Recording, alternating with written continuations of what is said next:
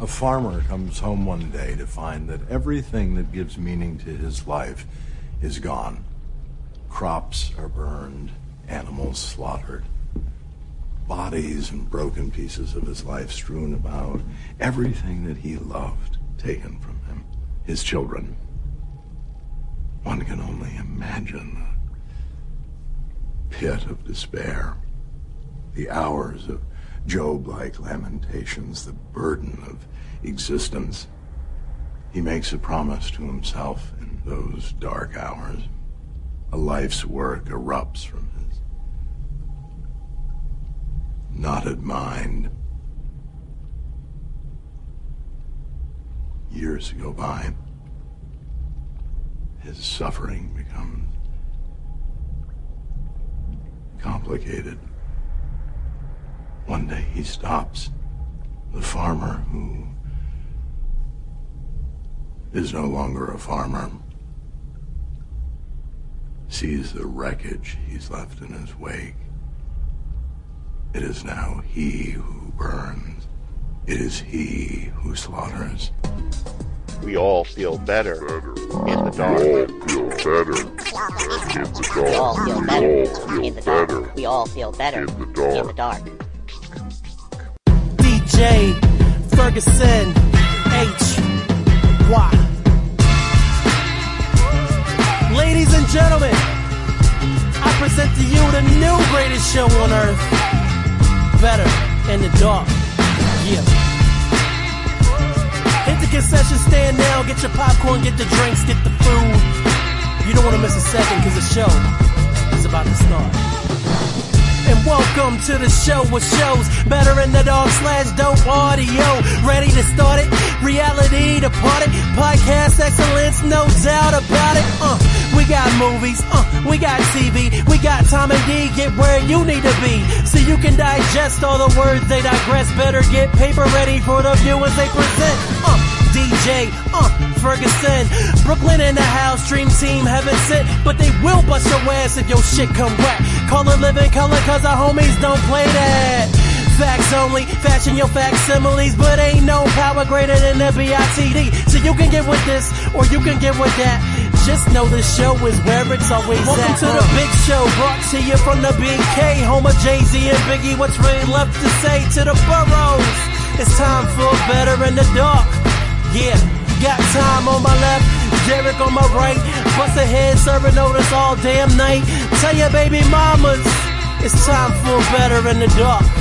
Yeah, and we out. And until we get back in touch with you, Go watch that rabbit. right, Devin? Go watch that here rabbit. So last year, Yes. because we were really, really frustrated, we did a BITD autopsy, which of course is our recurring feature where we take something, put it up on the slab here in the old mortuary, and dissect it and try to figure out whether it worked, as in the case of Person of Interest, Ah, yes. or whether it didn't work, as in the case of the second season of The Human Target. Mm. And we put up the entire 2012. And it was apparently a very popular episode because we frequent requests from people saying, hey, are you going to do one for 2013? See, that's the problem with starting these. People expect us to do them again. And we've forgotten about it. We But, said, you know- we said, what do we do? Luckily, there's stuff we have to say about the 2013. So yeah, some very interesting things have happened with this, Yeah. you know, TV. series. This is it. We got the big old fat load up there on the dissection table, and we're going to start dissecting it. And in the words of Jerry Seinfeld, let's slice this fat bastard up. And this is Derek Ferguson, And this is Thomas DJ. and this is your BITD autopsy. So, what do we want to start with? Is there a particular show we want to goriate or praise or Let's start with the elephant in the room. Agents of S.H.I.E.L.D. I thought the elephant left with Smokey and the Bandit. No, the elephant came back. it was a homing he elephant. lumbered his fat ass back in. Agents of Shield. E I've seen three episodes. Are you up to date? Uh, and I've seen three. I've got two I haven't watched on my DVR. yeah. This was, of course, the show everybody was waiting. For. This was the most anticipated show of this season. Right. The most anticipated one, coming as it did off the heels of the billion dollar grossing Avengers movie, Right. which to date is probably the most popular, in my eyes, of the Marvel cinematic All right. universe movie. Of course, the thing that intrigued everybody the most was the presence of Agent Coulson, Right. Who we had seen get stabbed through the chest by But it turns Loki. out was just sent to Tahiti. It's a wonderful place. It's a magic. It's a place. magical place. So Agent Coulson is back alive and well, and he has been given this magnificent superplane with the mandate to assemble a team of agents in order to investigate hero activity wherever it may lie. So So he gathers up Paper Doll Man, cosplay Elisha Dushku, uh, I'm gonna have to hear that all episode. the Nattering English Twins, See that I don't mind hearing all episode long. and Melinda May. Played by the very, very, very hot Ming Na Wen. And if this show had boiled down to Agent Coulson and Ming Na Wen traveling the country, going up to a doorbell, ringing it, and beating up whoever answered it, I would have been happy. yeah, Because those are the only two characters I give a hot fart about. I hear that. I'm still on board with Agent. Let me say this first so I can get the poison out of my system. Yeah. I am fed up to here with people because people have been doing nothing but bitch moaning and whining about, oh, there's no aim, there's no Hydra, Right. there's no Baron Strucker, there's no this, there's no that. Oh, well, where are the superheroes at? Folks, the name of the show is Agents of S.H.I.E.L.D. E It's not the cameo. Superheroes of S.H.I.E.L.D. Right, a superhero of S.H.I.E.L.D. or the cameo superhero of the week or Right. the name check that Marvel character Right. of the week. Apparently, people are upset because, in my opinion, they thought they were going to get the Avengers Right. movie every week on the small Well, you screen. can't get that because you don't get that budget for a weekly television series. And that's not what it's supposed to be about. And I'll be the first one to admit, as I've told you in conversation, Right. I feel at times it comes off as too much like Torchwood Life. And my feeling is, I think I, you and I have discussed this and I've mentioned it, it's a very throwbacky show. It feels very much like the kind of show like Mutant X. To Right. throw out an idea. Or Relic Hunter. One of those shows from the golden age of syndication, Mhm. which we would see on Saturday afternoons around 4 or 5 o'clock. Right. It has that kind of weird, very packed down. The fact that they used a bottle show It was as the second epi- episode. Second episode. Uh, Should we explain what a bottle show is? yeah. yeah, it's funny. Okay, a bottle show is a show where they only use the existing set. If you ever see a show like back in the day Yeah. when you could tell that this was a bottle show because Yeah. what would happen was that the character would get so he would be trapped in a cave and, Right. and then there'd be flashbacks where the other Yeah. characters would remember the first time they met him. Well, that's a bottle show. Yeah, Yeah. the second episode, which was about this weird super weapon Yeah, that they found in that they found in Peru, I think. Peru, yeah. Took place almost entirely on the plane set. Now, the plane set is a standing set, so they don't have to build anything except for maybe a false Peru set front. So they save money on doing a bottle show. You're right. So they could theoretically spend bigger money on some of the other episodes. Right. And we saw, for example, the next episode after that where cosplay Elijah Dushku Mhm. got to play an undercover bitch. And we actually got some character development of her where we learned that she's kind of conflicted between what her original intention is and what she's taught by Colson. And we also got our first supervillain. Because I think what's going to happen Mm-hmm. is that these people that she's in contact with, I think that eventually they are going to turn out to be either Hydra or AIM. Mm-hmm. But my God, in the second episode, we had Sam Jackson as Nick Right. Fury in the cameo. What more do you want? Oddly enough, behaving like Ilsa Pucci. no, You know what I'm saying? Am I wrong?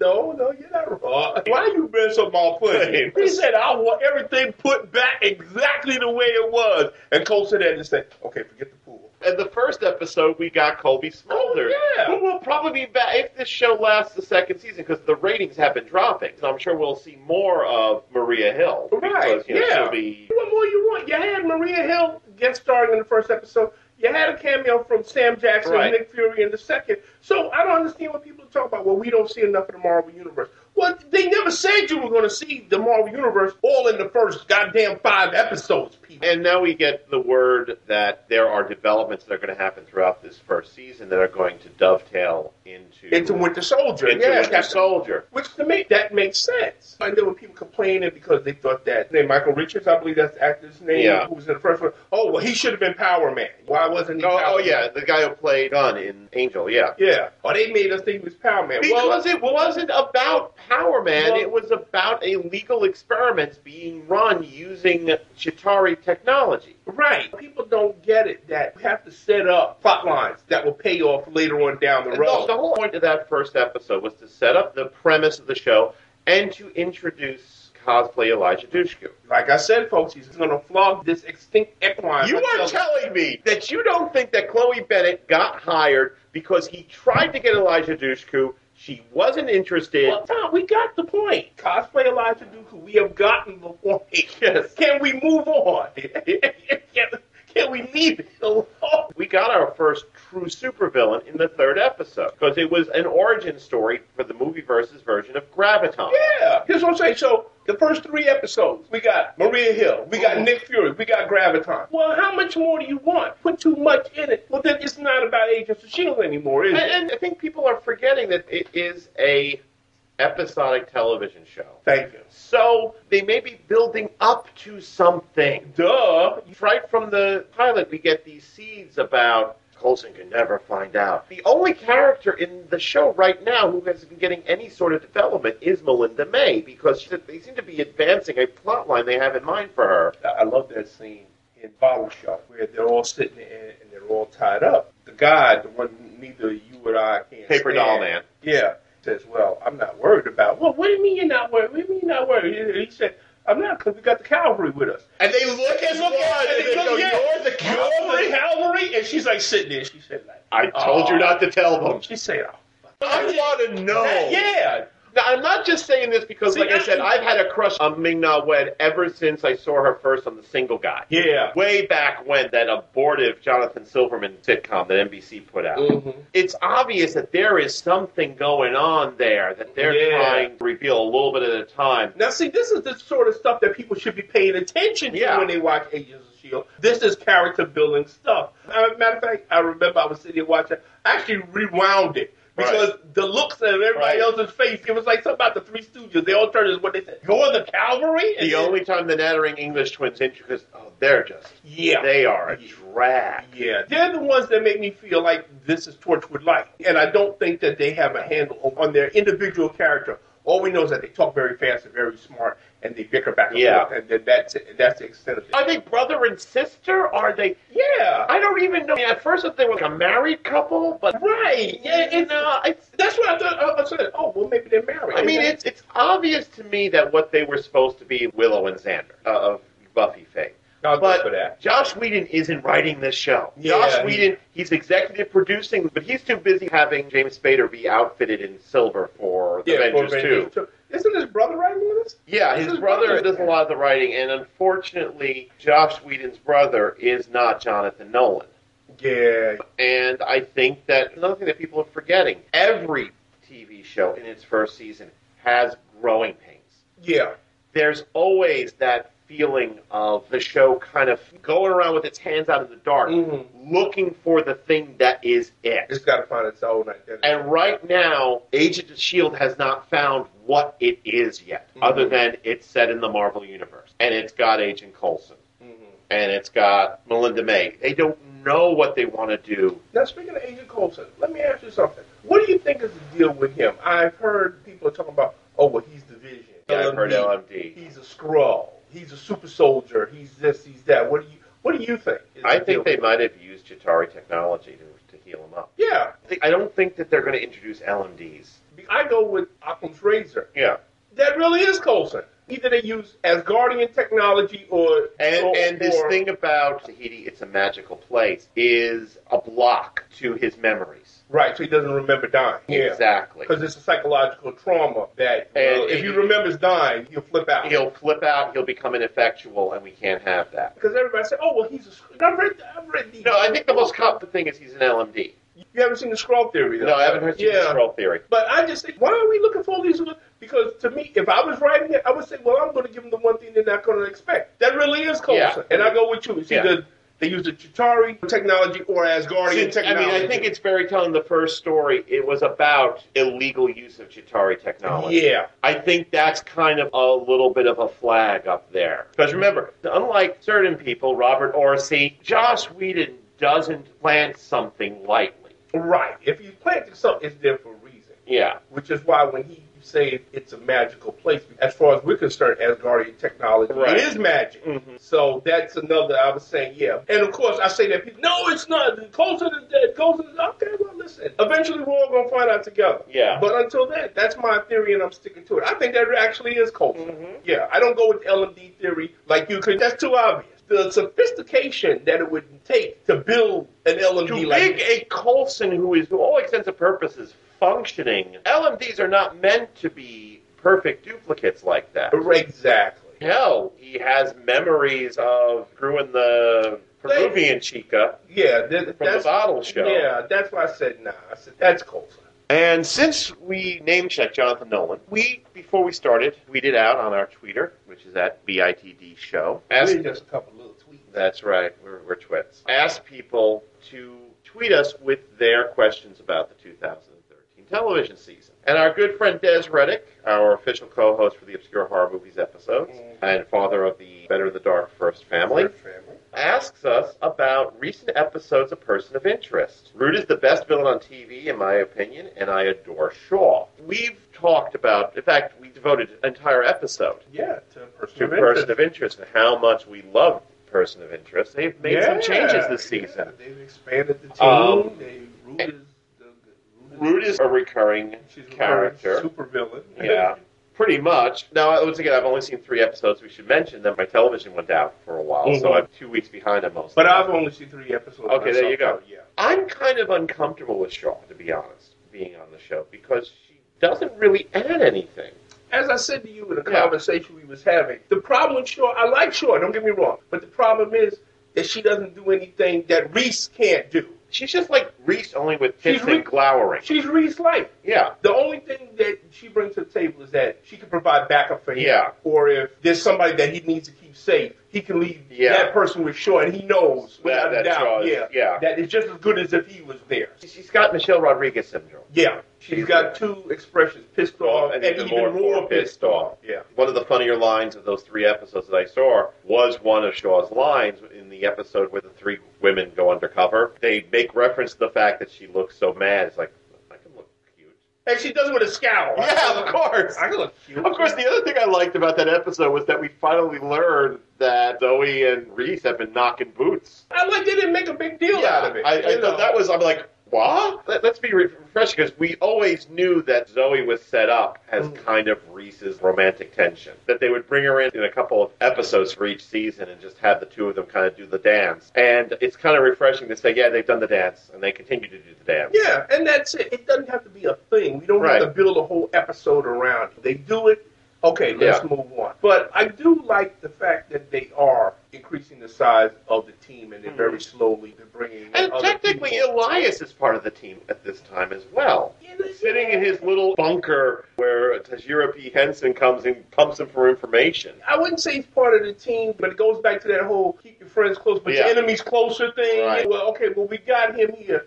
He's a kind of reliable resource, but the main thing is we know where he, He is, right. They want to know where this nut knocker is at at all. The times. only person who knows where he is is Jerry P. Henson. Yeah, yeah, but they know where he is. Yeah. And I've always been a fan of Rude. The B plot for that episode that we just referred to, Mm. with the guy who turns out had the son, where she's telling the doctor, well, it was fun being here. Yeah, but it's time for me to go. It's time now. for me to go. It's, I'm so sorry that the guy's going to kill you. Your phone's gonna ring Yeah. in about five minutes. That'll be my signal. Get out of here. Yeah. So, well, what do you mean? How you going? Well, I put the gas in the thing, and that's what the ventilation. Yes. So, so everybody's knocked out except for you because I got here three days ago and I closed your Yeah. bed. And Right. I said, this bitch is there. She, she, she just in the most matter of fact kind of way. Yeah. But she saved his life though. Yeah. When the assassin came after him, and she told him, she, I think you better leave. He Yeah. said, Why? He said, because there's guy coming, and if he comes, he's going to kill you. Right. So you need to go.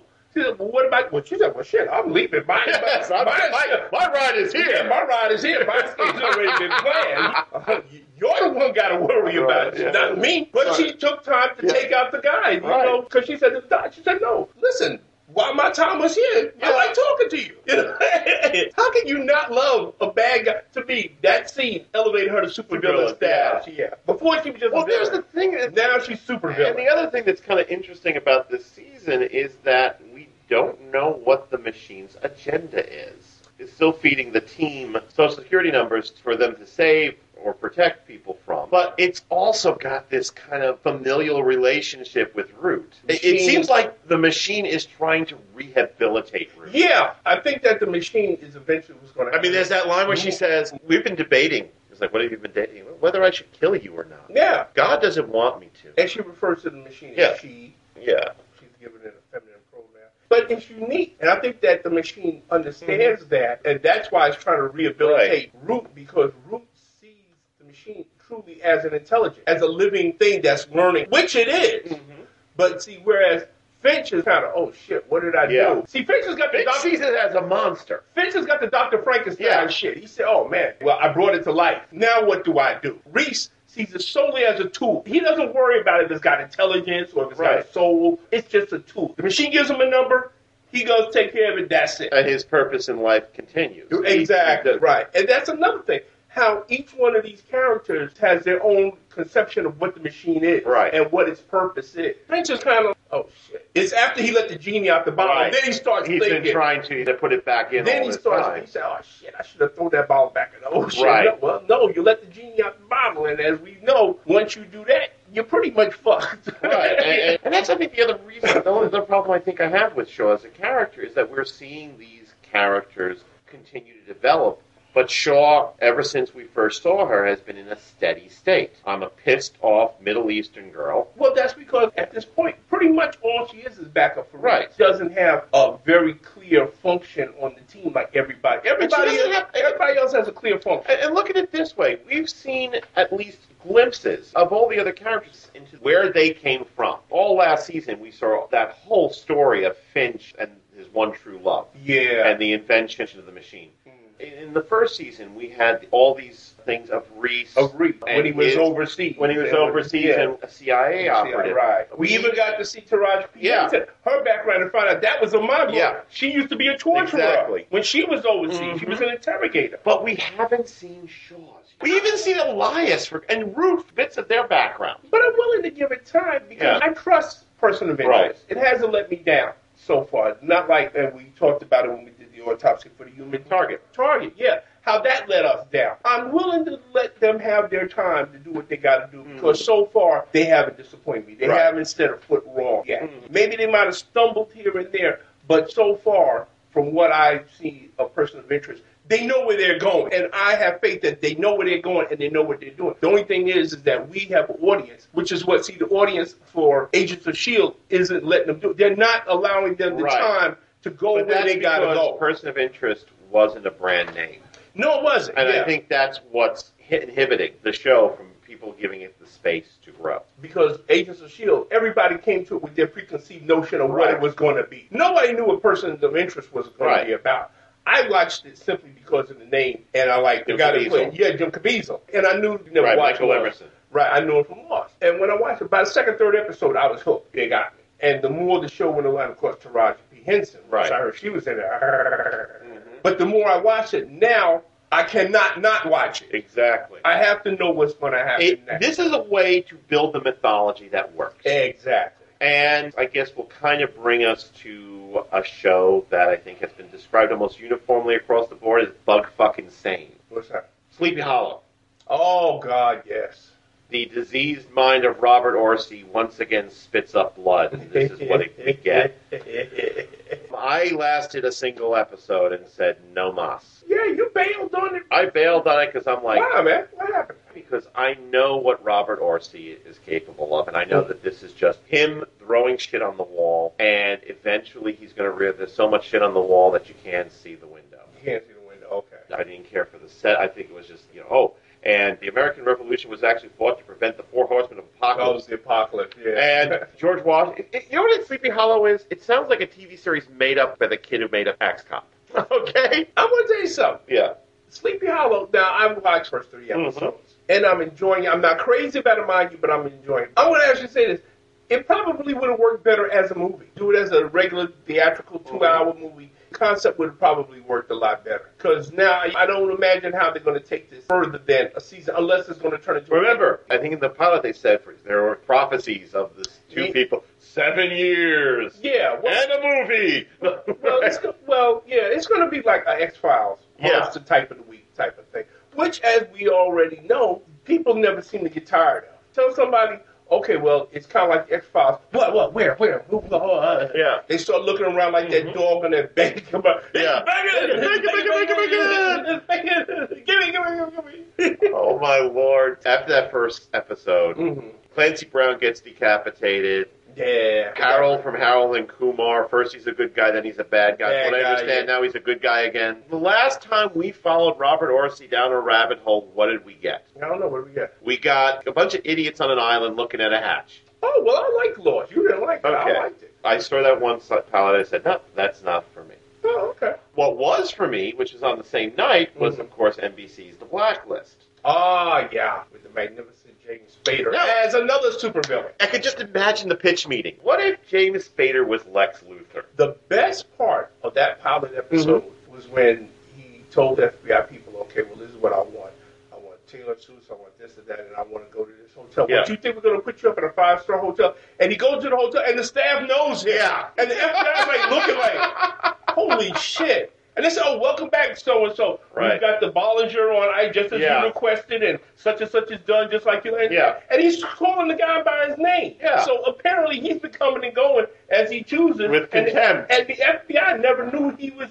Oh man, that was a great. This show is built on the back of James Spader, Yeah, and he's having a ball. me and you were talking about this, and we agreed. The show would be vastly improved if they dumped the female FBI agent. And He's her- got the- Fucking wig. yeah, if they So dumped you her. haven't seen a picture of Megan Boone when she because she's wearing a wig.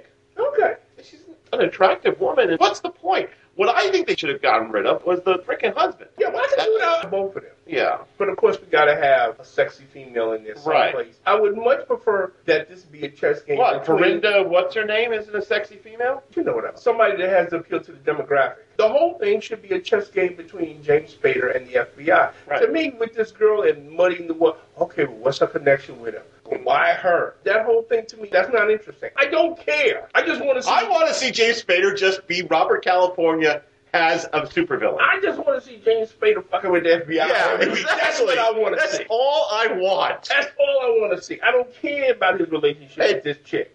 I don't Unlike care with- about the secret her husband. had. I Yeah. don't care. Unlike with that season on The Office where he looked bored after about two or three episodes. That's a, I would say three or four. Yeah. But yeah, but I agree with you. he got bored Because- very quickly. It was very obvious to me when he came on that Robert California saw this office as this is my personal lab. It's, it's a maze of mice. Yeah, these are my personal lab rats. Like the great episode where he just made a list Right. and put names on, and they drove themselves crazy trying to figure out why did he make this list? Why is my name on? And he was just sitting back observing it. Yes. That had me cracking up. I said, "I'm gonna do that shit one day." If I ever run an office. No, no, no. I'm going to do Yes. it because my family's going to be over for Thanksgiving. I'm Yeah. going to make a list and I'm going to put the names on there Yeah. and leave it out for them to find and see what happens. you think I'm joking? I'm going to do that shit. If any of my family's listening to this, I don't mean that. You just made this big wink, I folks. don't mean that. when I come to the blacklist every week, that's what I want to see. James Right. Spader outwitting the And like I Mm-hmm. FBI. said, he is having a ball. Mhm. He is having the most fun I think he's had on television since one season of the practice he was on Mhm. and that first season and a half of Boston Legal. He's having a ball. Oh gosh, he's just Nobody enjoying does himself. James Spader better than James. Spader. Everybody talks about oh we should get Brian Cranston to play Lex Luthor. Fuck that. Give me James Spader. as Get Lex Bra- Luthor. yeah. give me Although James of course we're getting him as Ultron. Spader. yeah. Well, there's that. So we should touch on some of the comedies. You and I have watched a couple of comedies. One that we are kind of still pulling for, even though it's terrible. Yeah, it did get a full. Like, yeah. Matter of Yeah. fact, I just found out last night. I recorded this past Monday's episode, and I watched it last night after I finished watching Craig Ferguson Yeah. with Lawrence Block and Alyssa Milano, who I finally get what y'all guys see in her. Welcome to the club. Finally, you should have seen her last night. Uh, but then I, I thought she, Yeah. I thought she was gorgeous ever since she came on to Melrose Place. I never watched Melrose Place. Whenever anybody said Alyssa Milano, Yeah. I think of Commando. Right. Because she played Arnold Schwarzenegger's daughter. I Right. said, well, Or who's the boss? Or I never watched Yeah, Who's okay. the Boss. But Yeah. I never watched those shows, so I did not know. And whenever somebody would say, oh, man, Alyssa Milano, oh, man, and the head would for explode. me, doubly hot because football fan. I watched the last Hell, one. she designed an entire line of women's clothing for the for women football fans. Really? Yeah. I watched it last night on Craig Ferguson, and Yeah. I said, okay, now I finally got it. And then I watched Mom. It's not really that funny, all that good, but I cannot. Well, it's a re- Chuck Lorre show, so it's not really that funny or that good. It's- yeah, it's a- the it's a- Big Bang Theory is funny and it's good. And just because you keep saying it's not, it's not going to make it. different. the only reason I watch this show is Anna Faris Right. and Allison Janney, Right. who surprised me because mainly I know her from The West Wing. who Oh, I did not realize was one of the tallest women on the face of the planet. Yeah, she was in Primary Color. Yeah. And she had a little role in that. She was pretty funny. But this is the first time I've seen her in a sustained comedy Yeah. performance. And she's pretty good. Every time I see her, though, next to Anna Faris, Anna Faris looks like a midget. Then again, Allison Janney is the tallest woman on the face of the planet, so of course she would make anybody look like a midget. her and Gina Davis are the same height at six feet. Okay. If you ever noticed, they never show her feet on mom. Usually Right. because she's barefoot or she's wearing Right. flat Okay. shoes. To, to get her. Yeah, because she's so yeah, because she's so tall. On the West Wing, I remember reading a story about how they never really showed her feet because she was walking around in her bare feet Right. because she was taller than a lot of her male co-stars. I keep thinking about the, the scene you keep telling me about of her and Kristen Chenoweth. And I Yeah. just picture her up there here and the top of Christian Chenoweth's head in the screen. It was like came to her waist. Yeah. And they made fun of it in the Yeah. episode. At one time, she screamed at a woman, "Are we even the same species?" she said, "Oh my god!" Because the whole episode, she was frustrated by trying to talk to the Yeah. little short woman. Because what Christian Chenoweth is five even? Yeah. She's tiny. She's a tiny. She's a, she's a fun size. Yeah. As we like to call it. Yeah, fun. Yeah. Fun And it's one of these shows I have watched more than one episode. Oddly enough, the person I think is the funniest is French Stewart. yeah, he's hilarious. There's something that the show agrees with him. It's one of these things where I'm trying to support the team because we've talked a couple of times about how much I love your girl as an actress. Anna Faris. Anna Faris is wonderful as an actress. Unfortunately, she's trapped in a Chuck Lorre show, Mhm. and it's all kind of smutty, weird sex jokes. Yeah, and- the show is really not about anything.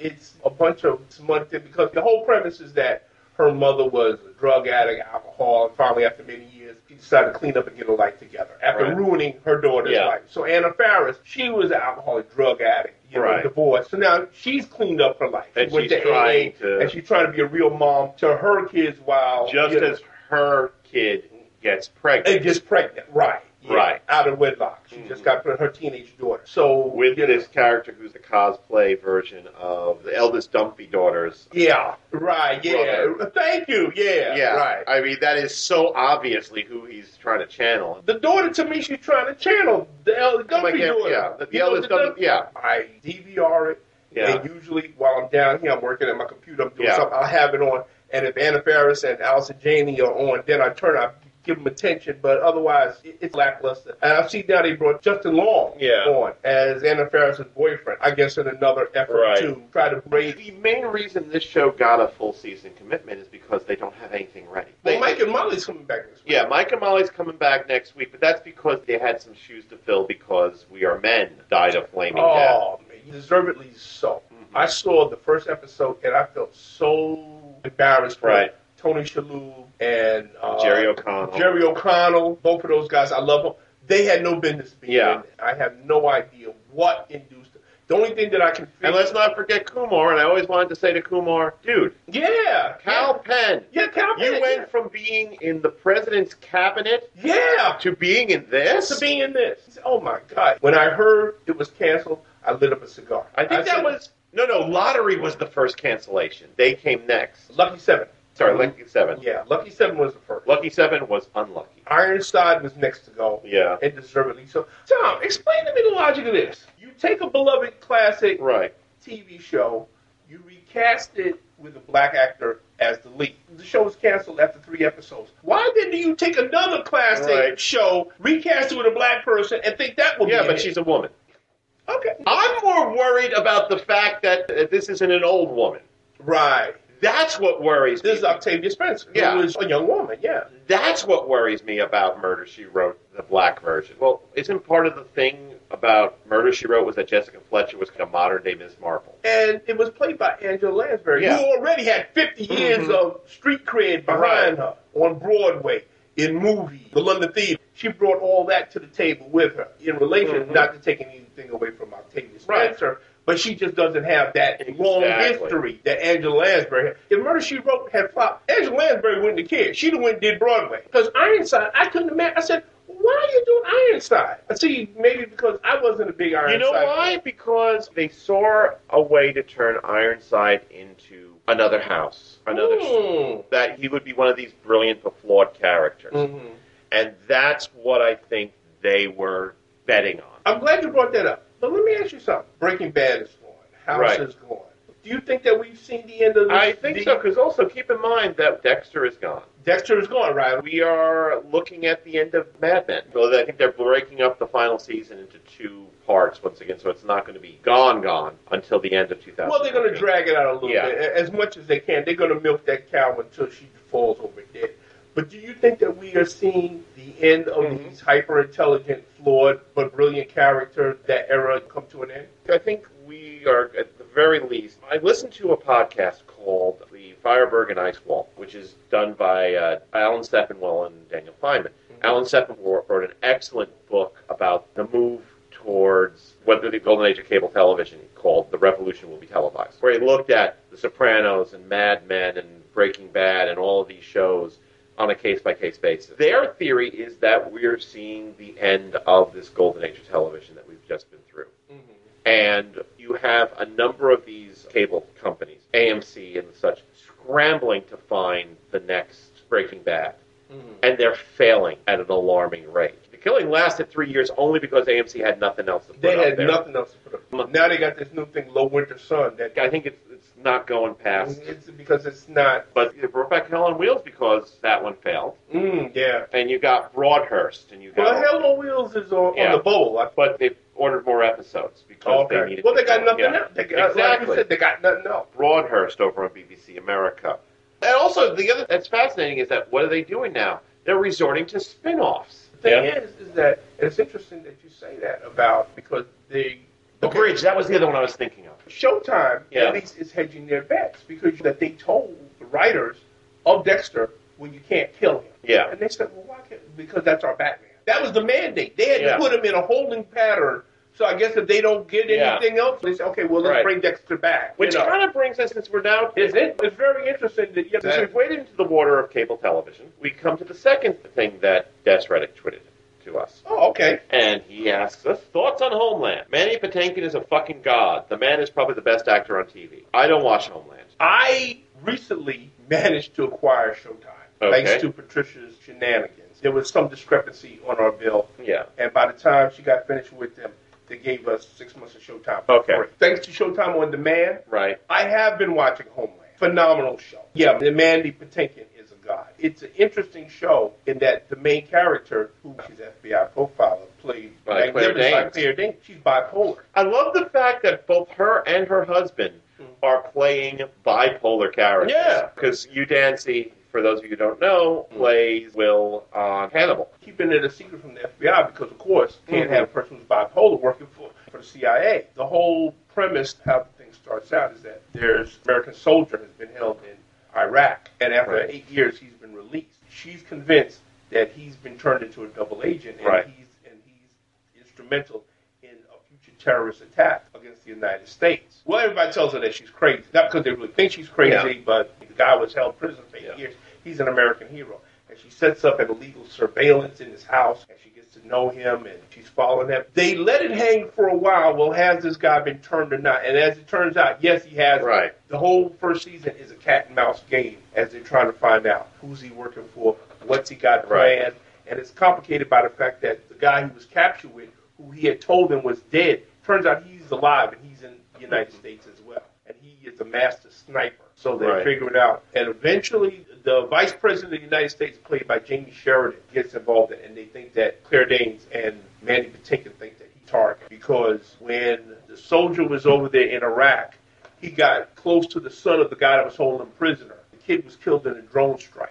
Right. So now he feels personally compelled to get revenge on the president, not for any political reason, Right. but because he loved this little boy Yeah. so much, and he got killed. Homeland is some heavy stuff. If, eventually, when it comes on Netflix, you might Okay. want to check it out because it really is good stuff. I think they're on like the third season, and I've just finished watching the first one. Yeah, I'm going to continue watching. Mm-hmm. Okay. it. There's at least one of us is watching Homeland and All right. enjoying it. A whole lot. Okay, where else do we want to go now that we've covered that? Hmm. We were doing comedies and somehow we got into Yeah, we. Homeland. Uh, anytime Des gets involved, things go off Yes, the rails. right. well, we talked about mom. well, what other comics? But let's talk about one I think we both agree is really kind of good, What? which is Brooklyn Nine Nine. Yeah. Because I don't want to talk about this other one that I want to kill with a fork. Oh, okay. Well, we can talk about that after Brooklyn No, we- Nine Nine. Brooklyn Nine Nine is pretty good. Good, I'm not it's- crazy about Andy Sam. Was it Uh, Andy Samberg, I'm not cra- crazy about him Not crazy either. about him either. But on the other hand, it's an ensemble show, so we don't have to deal with him a lot. right. Although I gotta say, it does make me kind of sad that Andre Brauerger is doing this kind of deep supporting role on this little dinky comedy. doesn't bother me. Andy Brown is one of these actors that no matter what, if he gets a show canceled, three months he's right back Right. Mm-hmm. on another one. Last Resort was canceled out from under him. He got this one. Andrew Brower is just that type of guy. If this gets canceled, next week he's going to be on Right. another I mean, the biggest thing that is interesting, kind of elevates it from being just a cop comedy. It's kind of what we learn about Andre Brauerger's character. Yeah, but it's interesting in that, as you say, it's an ensemble piece. We Yeah. have got Terry Crews, who's always fun to watch. Right. I like the woman, the public liaison. She's very snarky. We have the Michelle Rodriguez clone, right. the pissed off Latina. Is it like a pissed off It's a Latina pissed off shop? Latina shot. Okay, well, give me one of the pissed off Latina. Give me another pissed off Latina, and give me two of the even more pissed off Oh Latina. my gosh! Because the, the actress who used to be on Lie to Me is now on Chicago Fire, and you, you, I see that advert on the side of buses all the time. Hmm. And once again, she's got the Michelle Rodriguez face. Yeah, they ought to have a TV show, pissed So off Latinas. Latinas. We should write that, man. Yes, we should. But we can't. We got too much. We got to write. Yeah, already. we we, got- got to write the crazy The baby Baby Citizen Citizen movie. movie. That'd be a premise for Right. a pissed off Latina. Brooklyn Nine Nine is what I like to call bubblegum for the brain. Yeah. You chew it, and while you're chewing it, it's a nice flavor. Yeah. And then after it's over, you either spit it out. And thank God it doesn't have one of these weird high concepts. 'Cause Remember last year there was this obsession it seemed that the various networks had with these weird high concepts of like for example Golden Boy, Yeah. the cop drama where we were actually getting the flash forwards to the future where that rookie cop is actually become the police commissioner of New Yeah, York. release commission. And we're supposed to kind of figure out something happened, and we're supposed to figure out what happened between Yeah, Well, I watched the first episode. I was Yeah, I- and the only reason I watched it was because John of this guy, John McBride. McBride, yeah, who's another actor like Yeah. Andre Brower. He doesn't care. Series gets Yeah. Mm-hmm. canceled out from under him. Next week he's working in another one. It's harmless. It's inoffensive. It doesn't make me laugh out loud, but it does make me Right. occasionally chuckle when I watch it. What else? Then we got the comedy that I saw the pilot of, and I wanted to cry openly. Dads. You're a braver man than I. I didn't even bother. It was one of these. It can't be that big a Chowing train wreck, can it? Yeah. It's got Giovanni Ribisi and Seth Seth Green and Martin Mull and Peter Riegert. It can't be that bad. It was that bad. It was that bad. I could. I don't know. For some reason, I just saw the commercials and I said, "Yeah, this is a stinker." The other reason that I wanted to watch it because the last time Seth MacFarlane did a live action sitcom was a, a sitcom called The Winner with Robert Corddry of The Daily Show fame, which is kind of like redux of Get a Life. I thought it was funnier than any of the cartoons he ever put out. Oh, okay. So I was maybe this will be like that. Yeah. No, it was not. Seth MacFarlane is the weirdest guy because anything he does live action, I love. The best thing I ever saw him in, remember that short lived series? The War at Home. Yeah, The War at Home, where he played the uh, way older than the. That Mm-hmm. was the funniest thing I ever saw him do. But I can't stand his cartoons. This was dreadful. It is a thorough waste of four really decent actors. I heard that Fox gave the thumbs down to the Flintstones. But they also gave a full season commitment to dads, and I think something where it's like, well, we already got it on the air, and we have nothing else to put in there. Yeah, we- In fact, hell, the things they've already been promising, they had to delay because almost you was it is it called almost human? Talk about the one with The robot. Uh, yeah, Carl Urban. Yeah, that got delayed from the November fifth to the seventeenth. Okay. Dad's was dire. Mhm. was truly amazingly dire. That half an hour felt like it was an hour long. It's- it's- It was incredibly racist. There was a major joke about how crazy these Japanese investors are and how they like to see girls in schoolgirl outfits. The premise is that Seth Green and Giovanni Ribisi have founded a video game company. It's very successful. Their respective fathers have not been successful in their lives Okay. and so they end up living with them Mhm. and interfering with them. Oh, wow. How original. It- There's this, this one Asian actress who is made to Mm-hmm. dress up in a Sailor Moon outfit, to, Mm. which is, I guess is fun, but It's that level though, it, Oh, but don't, it's it don't suck. but it's that level of humor, lowest common denominator stuff, and it, all of these actors deserve better. Remember when we had that conversation about shit my dad says? yeah. Oh, and, yeah. and, and I said I want to watch it because I want to support Nicole Sullivan and Will. and Will Sasso. Sasso, yeah. but I don't want to support them in this. First of all, they should have got rid of the son. They should have kicked him out entirely. The show should have been about Will Sasso and Nicole Sullivan Yeah. and William Shatner as their father, but in a supporting role. The show shouldn't have been about Right. him. That was the problem. With And that. this is a similar situation. I want to support Martin Mull and Seth Green and Giovanni Ribisi and And I Peter would- Reeker. and I think it's a crime Yeah. that Nicole Sullivan isn't on my TV every week. Have you watched any other of the, the sitcoms? I saw a couple of minutes of The Millers and said that's not for me." No, I didn't watch. A sitcom really has Yeah. to draw me in because I'm really not a sitcom person. Yeah, and- and too many of them are so Yeah. generic, and Mhm. it really has to have either the actors in it or it has to have a premise Right. to stand out. Really, And, and the thing is, of course, comedy is the most subjective of all the genres. Hey, yeah, there is something. Well, like me and you, Yeah. you can't stand the Big Bang Theory. I think it's hilarious. Other sitcoms that people have told me, Part of it is, I think, has to do with a general loathing of Chuck. Oh, wait, that does remind me. There is one that we haven't touched on. well, It does tie into my general loathing of Chuck Lorre. And speaking of producers that we kind of loathe, the crazy ones. eh, Once again, another one that has gotten a full pickup. This is the return of David Kelly David to the Kelly. half-hour comedy format. Me and you were talking about this. To me, it was most telling that this wasn't billed as a David Kelly Yeah. thing, which they did with his other shows. To me, they really worked hard. They built up. They well, it's did. Robin Williams. It's Robin Williams Yeah. in his triumphant return to television. Yeah. It's Mich- Sarah Michelle Gellar from his triumphant Yeah, return no. from the CW.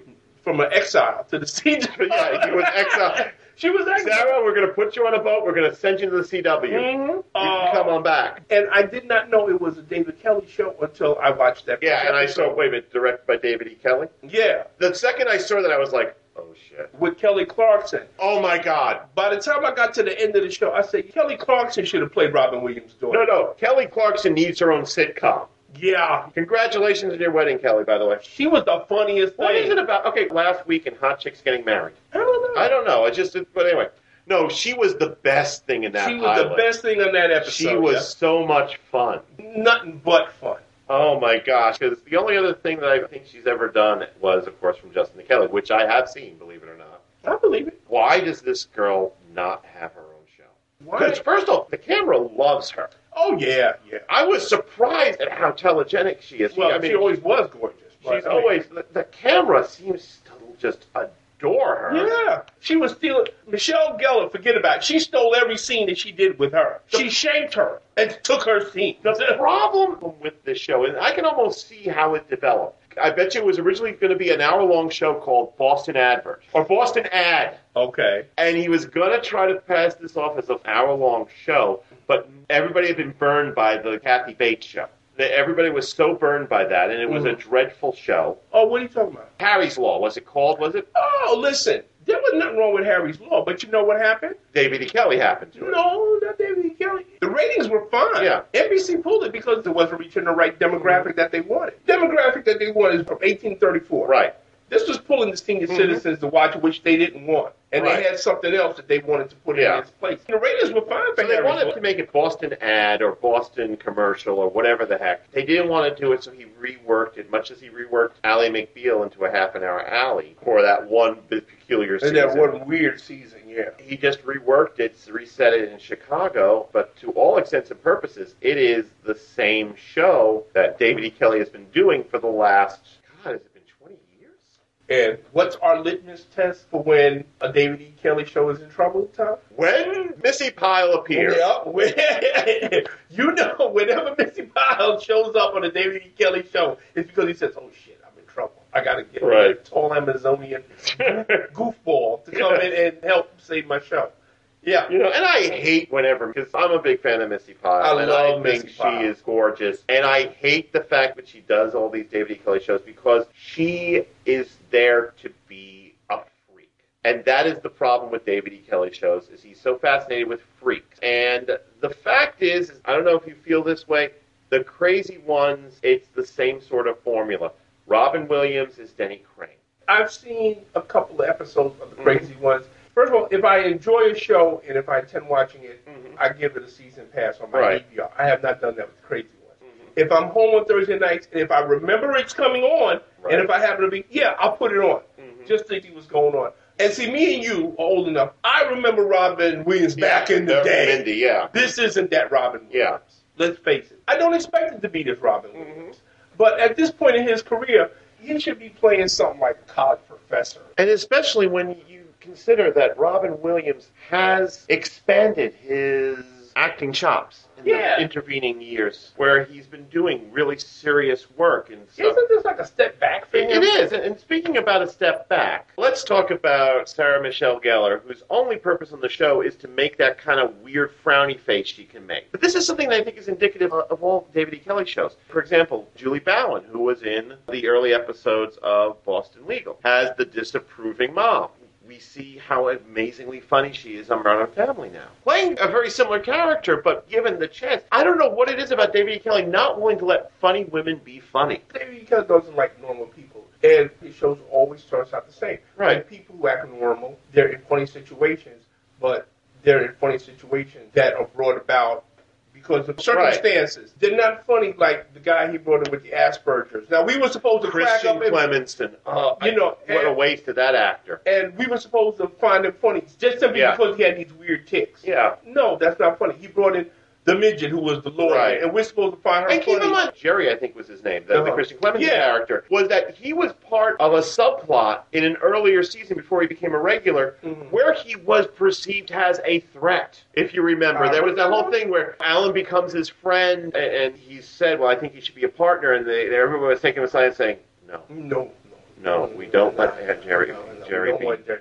And it resulted, if you remember, with him taking hostages. And then he goes away and he comes back the next year and it's Wacky Jerry. Well, it was the same thing on Yeah. David E. Kelly's short-lived show, The Wedding Planner, Right. where Missy Powell came on, and originally she was a threat, Yeah. and then he brought her back, and all of a sudden she was a partner in this wedding planning Right. thing, with very little explanation of how she went from being a threat Right. to being their bosom buddy. But he just wanted to have a wacky character. I got nothing against wacky characters, but you got to give him something to do. You You've can't- got to give you him a can't- contract. You can't have wacky characters just for the sake of having wacky characters. Why do we remember Kramer? Not because he's a wacky character, but in contrast to the other three characters. Right. Why do we remember Urkel? Because of his- his contrast to Reggie Bell Johnson's character. But they were also allowed to Yeah. have moments, Kramer and Urkel. And don't get me wrong, you're absolutely right. But they were also allowed to have their moments where we saw past their wackiness and saw that these were people that Mhm. had feelings and emotions. Like Kramer. Okay, yeah, he was whack, but he genuinely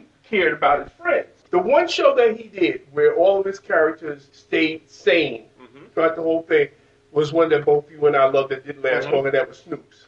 Yeah, to be fair, I liked Snoop's not because it was a really well done show, but because it had Paula Gee, Marshall Paula and Gina Marshall, Jim Gershon Gershon, yeah. spraying Well, whipped cream on each other. well yeah. With all due respect. But that's all we needed. exactly. I'm, I'm all for that.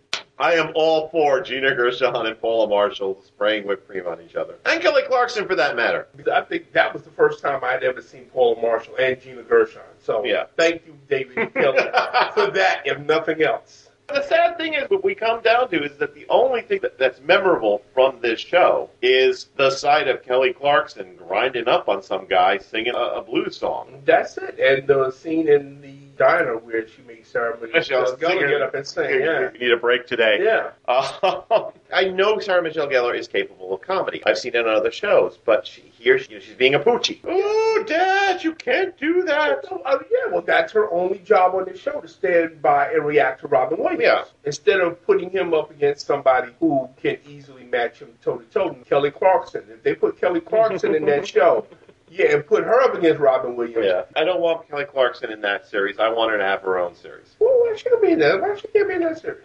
I don't want her in that series But because she- I because you know what's going to happen with the David E. Kelly show. Somewhere around halfway, with the ratings are going to get kind of iffy. Out will come the freaks. She'll be buried in freaks. But has the show been picked up for a full season? It's gone the full season, and the suspicion once again is this is a running theme for this season is that a lot of things are being renewed that maybe shouldn't be renewed simply Mm-hmm. They because got, we got nothing. we got nothing. We they go into the board meeting. Okay, oh, well, that's the, that reminds yeah. So and so is not doing. That's good. why, for example, another really, really terrible sitcom will be on the air all season, which Mm-hmm. is Sean Saves the World. I didn't even watch that. Okay, I watched it because Megan Hilty, who was the other female lead on My Beloved Smash, came over and was doing a supporting role in the show as Sean Hayes' best friend. It is awful. Sean Hayes plays a gay single father trying to raise his kid, Original premise.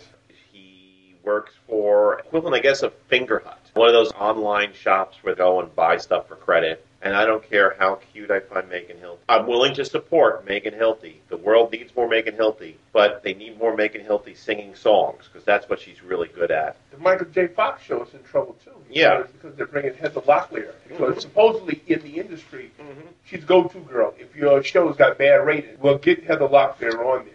But I don't know anybody who thought this was going to work because, in essence, you're asking us to laugh at a man with a debilitating disease. Well, NBC thought it would work because they gave him a full season commitment, sight unseen. But really, who wants to see Michael Fox? I don't like that? I watched one episode and I couldn't even finish watching the episode because I remember him as Marty McFly. Right. Spin City. I recently rewatched The Frightener. And why didn't you tell me Connie Britton was on Nashville? Spin, no Spin City? I thought you knew. No, I never watched Spin City. I thought you knew.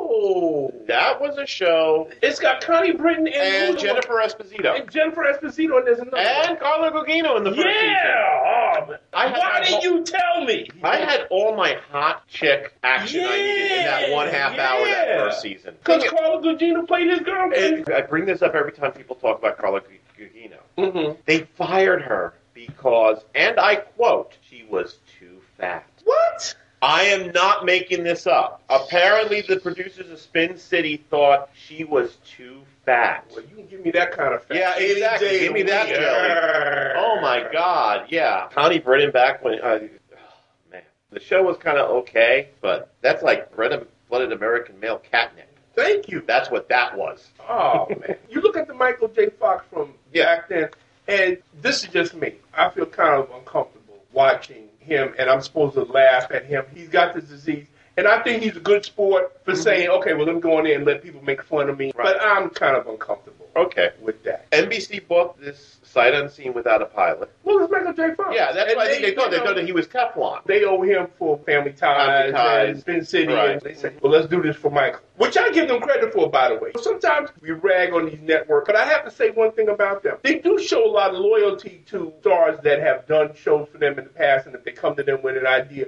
they say, Right. okay, we'll try it out, or they will extend this. You want to come and do this Right. show for us? So they do show a lot of loyalty to their actors. Um, since my television's out, I have not been able to see Dracula, which I still want to see because I think it's going to be hilarious in the, all the wrong way. I haven't watched Dracula. I have heard about the first episode. For one reason, Dracula's Nikola Tesla isn't doing anything for me. I will watch it at some time or Yeah. another, I'm sure, but I'm not dying to watch. it. One thing that had already been on that I decided to start watching regularly is Elementary. Oh, okay. I saw an episode because Cuddy from House was on it. Oh, okay. And I was actually somewhat surprised at how much I enjoyed it. And I realized, e- even from that one episode, that it was not what I feared, which was a slavish ripoff of the BBC Sherlock. Right. I started picking up on the repeats during the summer. They went to London Yeah, this season. with Reese Ifans playing Mycroft, and they've been developing these characters, and it, it's, it's actually kind of cool. And I guess Johnny Lee Miller is relieved that he actually gets to speak in his own accent for a change. People have asked me because they Yeah. say, "Oh, haven't you seen Elementary yet? Haven't you?" Seen? No, I haven't seen Elementary. Why don't you like Elementary? Well, it's not that I don't like it, but God, there's only so much stuff I can watch. People Mm-hmm. don't seem to understand that that I can't watch everything, and sometimes the reason why I don't watch something because it can't go on my already overcrowded DVR, which is really the only way I can watch TV Mm-hmm. Right. with my schedule the way it is. If my DVR is loaded up, I can turn it on right now. Yeah. And you see, it's about like one percent. Yeah. left. We talked very briefly on one of the episode we recorded before this about the Mindy Project, about how it seems to Oh. still be flailing around trying to find its trying to, identity. yeah, trying to find out what it's about. Um, which is a pity because you've got a Mm-hmm. group of very funny actors centered around a very funny and very, very attractive woman. Here's the problem that Yeah. goes with the mini show, which is one that you and I have talked Yeah. about before. It kind of stretches credibility, at least mine, that we all the time get these shows about these incredibly smart, funny, gorgeous, hot women with wonderful jobs, and they are either obsessed with relationships, why they can't get a relationship, why they can't find a relationship, and that seems to be what the whole focus of their waking consciousness is about. I think one of the problems with the Mindy Project during the first season was that it got away from its initial premise, which is this was a woman who was literally raised by romantic comedy. And so her view of romance is a very unrealistic show. That was what was presented to us in the pilot, and it got kind of lost. It was still funny, and these are some very talented actors on this show. All of these actors are very funny. They kept adding characters and subtracting characters, and, Try to find a mix and match, try to find out what works. and Because it's they- still going on. Because as you said earlier, the first season of any show, I don't care Mm-hmm. what it is, drama, comedy, whatever, that's the shakedown crew. Right. We're taking her out for a spin. We're seeing what she can do. We- We're pushing her up to 90. We've seen how she handles in the curves. And then after that, okay, now we've had the shakedown cruise. What works and what doesn't work. This is what we got to build up. This is what we got to tone down. Right. This is what we got. Some shows never find that. And those are the ones that get canceled. Canceled, right. Others find it and they go on long successful Right. runs. Then you have something like the Mindy Project, which Will continue to flail. which will continue to fly. for as long as Fox will agree to keep it on the air. I'm really not having a real positive feel about this show because remember, she took this to NBC first and they passed Yeah. on, which really kind of surprised her because It surprised the hell out of me that they killed this storyline with the Reverend so early into the second season. I think you and I both agree we know where this is ultimately going, which is her and the Staten Island boy yeah, oh ultimately yeah, getting yeah, together. yeah. They're not even bothering to hide that. I don't think it's terrible. I don't think it's a waste of Minnie Kaling's talent. No, there's definitely something missing in it, but I'm willing to stick with it like I wasn't willing to stick with New Girl or with, oh my God, Whitney. Y'all guys can't see it. Tom is making the sign of the cross with his fingers. But I'm willing to stick with that because Mindy Kaling is just that attractive. She's Right. just that smart. May, she- may I just say, that this is a show which I love because Mindy Kelly is a very full-figured woman. Yes. She's relatively short, so her pounds do show on her. And yet she is represented as being sexy Yeah. and being desirable. I love that about that show. I love the fact that you just have to look at Super Fun Night with Yeah. Rebel Wilson, where it's just, here's the fat girl and her loser friends. Ha, ha, ha, ha. How can we get her out of her clothes? Yeah. You know, in embarrassing situations, which is my understanding Yeah. of what it's about. Exactly. Yeah. Exactly. I love those shows, and it's very. uh, Smash was another one because Megan Hilty is also somewhat heavy set, hmm but she was always just represented in that show as someone who was desirable and sexual. And I appreciate shows like that that give the message that you have to be super wafer thin hmm and have a successful life. Well, let's see. I think we both agree that Hawaii Five O is going to be gone at the end of the. Is it? Well, they moved it to Friday nights. I understood it was doing pretty good. It's paired with Blue Bloods. Yeah. On that night. I haven't watched it this season. Patricia still watches it. Mm-hmm. I just lost interest. Not that I dislike it, because if she's down here and if she has it on, oh, okay, well, it's a Y5 over. Let me see Mm-hmm. what's Right. going on. I But lost interest. I didn't follow it like I did the first yeah, couple about of a seasons. third of the way into the third season. Yeah. So I came back for one episode, which was the episode that guest started Isha Tyler, which was structured as a kind of like a mock Ofra episode. Yeah. But I think the fact that they moved it to nine o'clock is uh, an indication that it's on its last legs. It's uh, Mhm. we don't want to deal with this anymore. Well, we'll see. Mm-hmm. Blue Bloods has been on Friday night Mhm. for what a couple of years Yeah. now, and this seems to be doing all right. Yeah. But Blue Buds was a show featuring an older actor as its central figure. Tom Selleck. I think it was a show specifically designed to appeal to an older demographic, Well, which is yeah. what they assume is going to be watching television on Friday nights at 10. Hawaii Five-O is a hip, fast, with it revamp of a previously extant product. But I think that's why they put it on Friday night Mm-hmm. at nine o'clock because most of the time you'll have people that are waiting for Tom Mm-hmm. Selleck and Blue Bloods, and they'll put it on channel two. And a lot of people would just put their TV on the channel that they're going to watch it to, and I think that's what they're hoping that people would just turn it on and say, "Well, let me watch this until Blue Bloods come on." But I do think you're right. I think it is losing steam Right. that far because it doesn't have the buzz it Right. did when it first came on, like that first season. I think that they thought we had the next NCIS here, and they just don't. We would have had, I don't know, Seattle Five-O yeah, well, and Washington Five-O and didn't they do a crossover with NCIS? Yes, they did. With NCIS Los Angeles. That's another indication that this era is going. The fact that we're bleeding off we have CSIs are go- down to just the one, right? It's just down I to think it's classic. just I think it's just the one that yeah. yeah. CSI Classic was the Diet CSI and Mhm. Crystal CSI and NCIS. They've got two things. And they're getting ready to add another one. They had filmed the pilot NCIS Red, which was supposed to be about a traveling NCIS unit. They had a Buckaroo Banzai kind Yeah. of bus, and they were going to travel all over the Okay. country solving cases. I think it was Delroy Mulrooney. Delbert Maroney. Yeah. he was in it. CBS didn't pick it up. However, what they're doing now, they have in the works NCIS New Orleans, and I heard that they greenlighted that. As they're shedding the NCIS franchise, they're Right. building up the NCIS. Law and Order from NBC is down just the Special Victims Unit. We should note the retirement of a certain Oh, beloved yeah. character of ours, Richard Belzer, Richard Belzer, Detective Munch. Detective Munch. Although I get the impression that he'll show up for special episodes during Sweep Sweep. You know what I would do if I ran television Mm-hmm. every week for about a month? I would have John Munt show up on different TV shows. Just show up. He's in The Big Bang Theory. He's in the comic book shop because you know that Detective Munch reads Yeah. comic books. Okay. You know, I just know that's about him, and he shows up in the comic book, and he doesn't have to say anything. Yeah. You just see Detective. Wait a minute, is that? And it'd be like, "Where's Waldo? Where's- oh shit! Oh, that's Detective Munch." Oh my God, I would so pay for As we have seen, for those of y'all who don't know, improbable as it John Munch John is the Munch. glue that holds the televisual multiverse together. Yeah. Know who he is? He's Access. Yes. From DC Marvel. you know. yeah. John Munch on Agents of S.H.I.E.L.D. Make this happen. you all know, remember. Remember Rick Jones, how he was back in 60s Marvel? Mm-hmm. That he could show up anywhere and nobody back. One month he'd be in Hulk. Then he'd be knocking on the door of the Avengers mansion saying, oh, I need a place to crash. Yeah, I, Or I he'd be need in to speak to Captain America. Yeah. Hey, hey Rick, how- and everybody knew him. Yeah. Nick Fury knew him. Everybody knew him. That's John Munch. So that's the second thing I want to see on Agents of S.H.I.E.L.D. E You know what Mm-hmm. the other thing is? Well, Melinda May, Mhm. Natasha Romanoff, Girls Night Out. okay. That's what I want to see. We could see that happen. And John Munch is the character that could show up on Agents of S.H.I.E.L.D. Yeah. E And nobody would bat an eye. Nobody would it wouldn't bat be, an it, eye. it wouldn't be out of place because God knows he's been everywhere else. Yeah. Richard Belzer, folks, holds the. John Munch on He- Blacklist. he, yeah, why not? He brought it as a consultant. He gets sick of Megan Boone in her stupid wig and go, give me somebody really smart to talk to. You and they know- call in Munch. They bring him in. Maybe there was a case that James Spader character was involved in. They bring him in as a consultant.